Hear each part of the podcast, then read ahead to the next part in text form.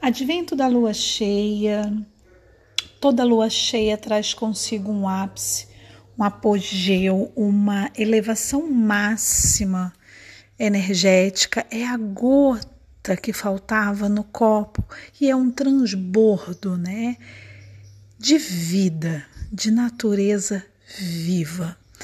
Essa lua cheia é uma lua cheia no eixo Áries, que está ligado ao eu, casa 1, versus oposto a Libra, que está ligado ao outro, a casa 7.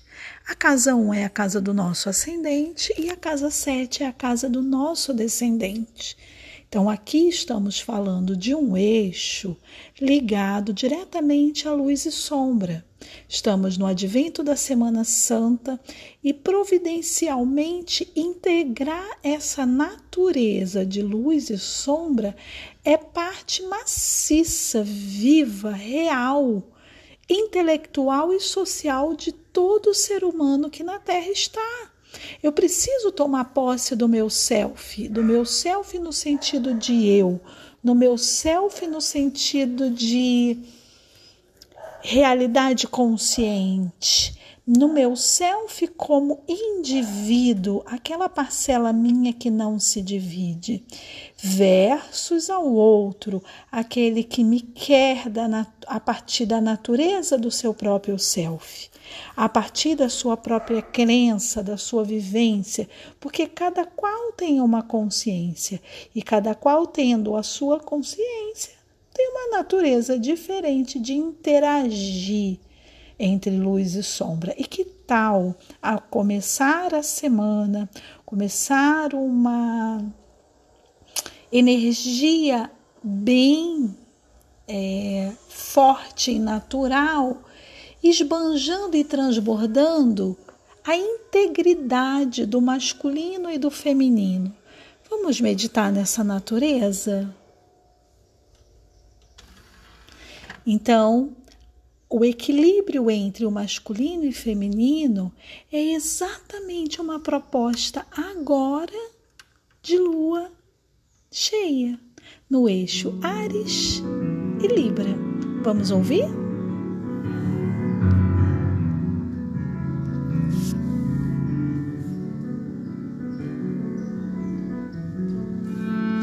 O aspecto feminino é como o nosso eu intuitivo. Esta é a parte mais sábia e profunda de nós mesmos. É a energia feminina que está dentro de homens e mulheres.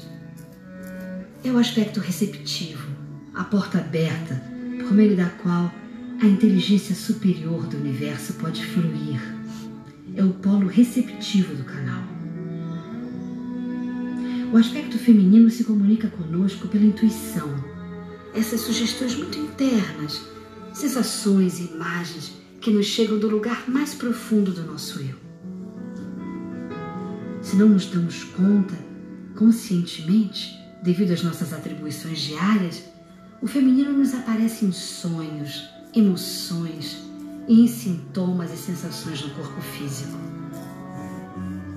É a fonte de sabedoria superior em nós, e se aprendemos a escutá-la atentamente, momento a momento, ela nos guiará perfeitamente. O aspecto masculino é a ação, a habilidade para fazer coisas no mundo físico, pensar, falar, mover nossos corpos. Tanto no homem como na mulher, a energia masculina é a habilidade de atuar, é o polo expansivo do canal. O feminino recebe a energia criadora universal e o masculino a expressa no mundo da ação. A função verdadeira da energia masculina é a claridade absoluta, a direção e uma grande força originada do universo interior.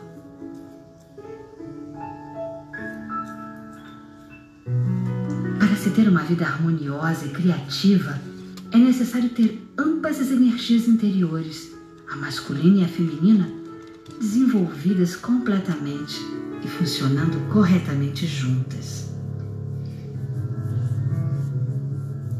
Para casar o masculino e o feminino dentro de nós, precisamos nos conhecer bem, conhecer nossas qualidades e defeitos,